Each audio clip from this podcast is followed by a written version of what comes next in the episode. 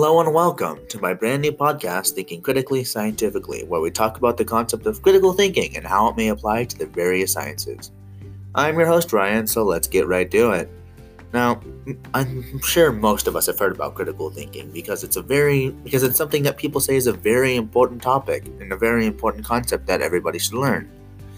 But it's not something that people tell you what it is or how it works. It's just something that people tell you you should know.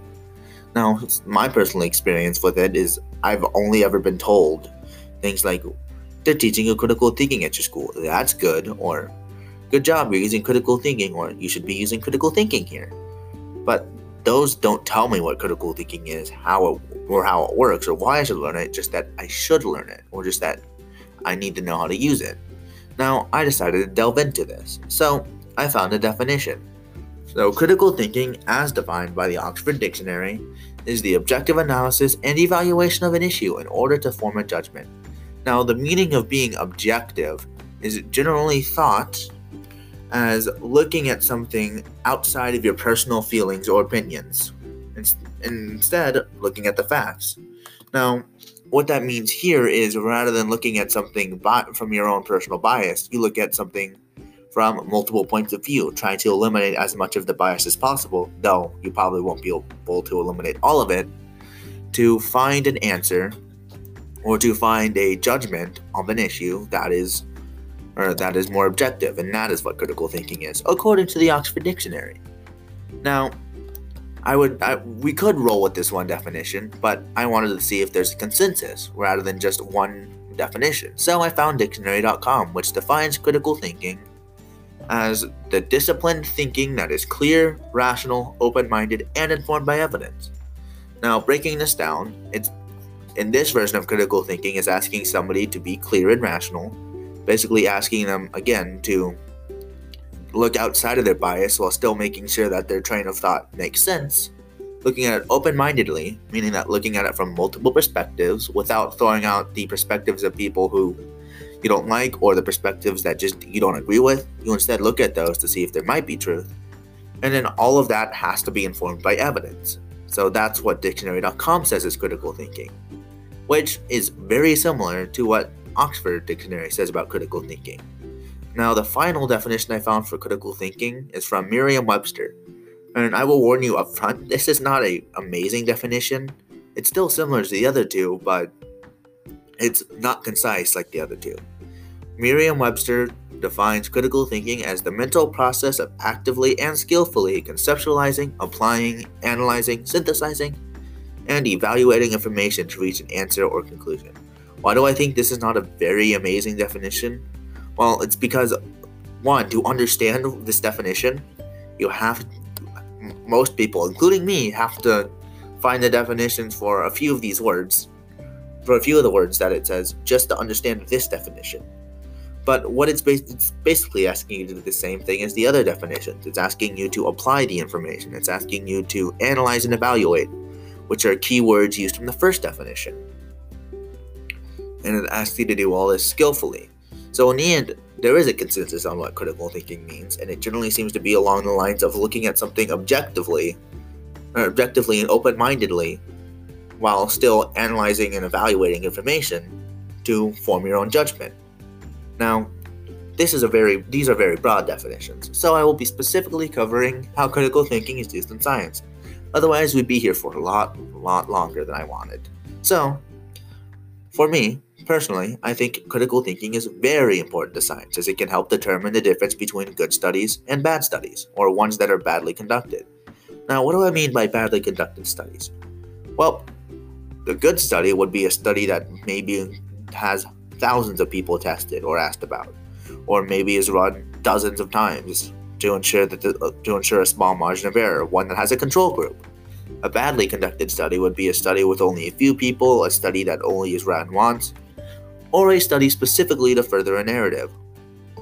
Now, since critical thinking is about looking at something objectively and open mindedly, whether or not you agree with the results simply doesn't matter. What matters is that the scientific what matters is that that specific study was done well and objectively. Now, critical thinking also seems to relate to the scientific method itself, which involves doing rigorous testing on an observation to understand something about that observation. I'd like to pinpoint the word rigorous testing, which is which basically means testing that is thorough and is done multiple times to ensure that that there's as little error as possible to get as close to the truth as possible. Now, these two concepts may not sound very related at first, but here's an example. When testing your observation, what if you make a mistake, but you get a result that you really, really wanted, whether it's something that you just were taught by your parents to believe or something else, it's something you really, really wanted. Now, some some people keep those results, and that's how we get some pseudoscience and misinformation. But most scientists, rather than keeping the result out of bias, many go back and thoroughly examine their experiment to ensure that the result they got wasn't due to bias, whether consciously or unconsciously, or other mistakes. And we don't even have to talk about studies to talk about how critical thinking may be important in science. Normal misinformation. Critical thinking happens to be really good at dealing with misinformation. Because as because critical thinking is looking at something objectively, most most most misinformation is expecting people to be from a specific viewpoint. But by looking at something objectively and open mindedly, you look at something from multiple viewpoints, which allows you to get past many some inf- misinformation that can be spread to the scientific community. Now, unfortunately, I am not yet part of any scientific fields, and I'm just studying them. So I decided that I needed some more professional opinions. Now, I have found three scientists from three different fields to interview about this topic, so that we could all get a clear meaning of what critical thinking may mean for science and how it is important.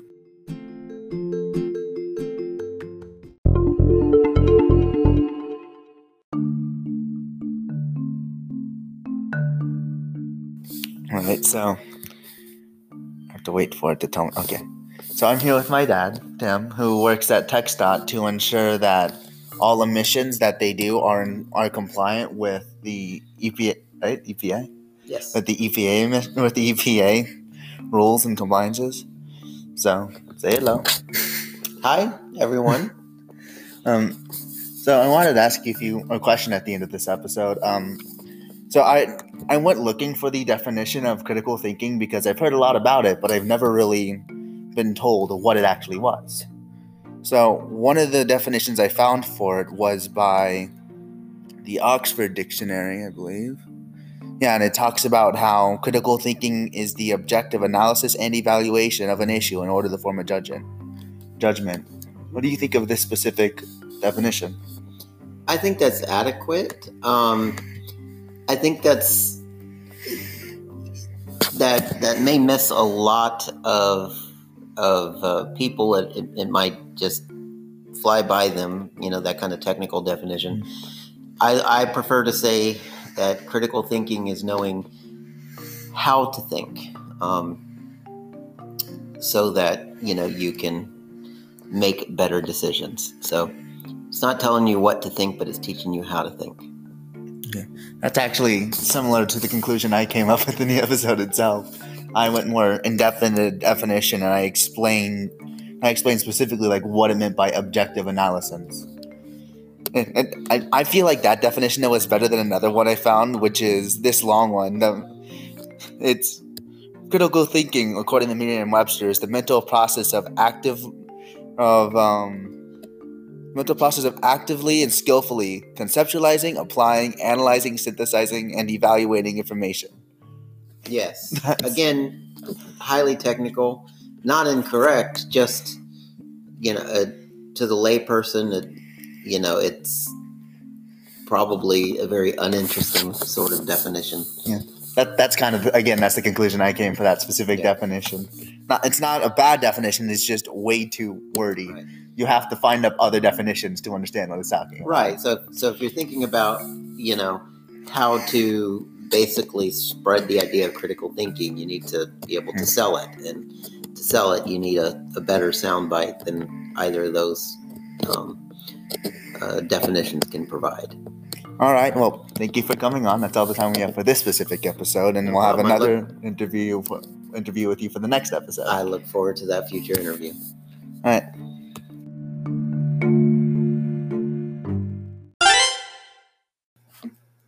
Well, that's all we have for today. Remember to think critically and stay tuned for our next episode where we'll, we'll have a full interview with Tim rather than just a small snippet. See you then.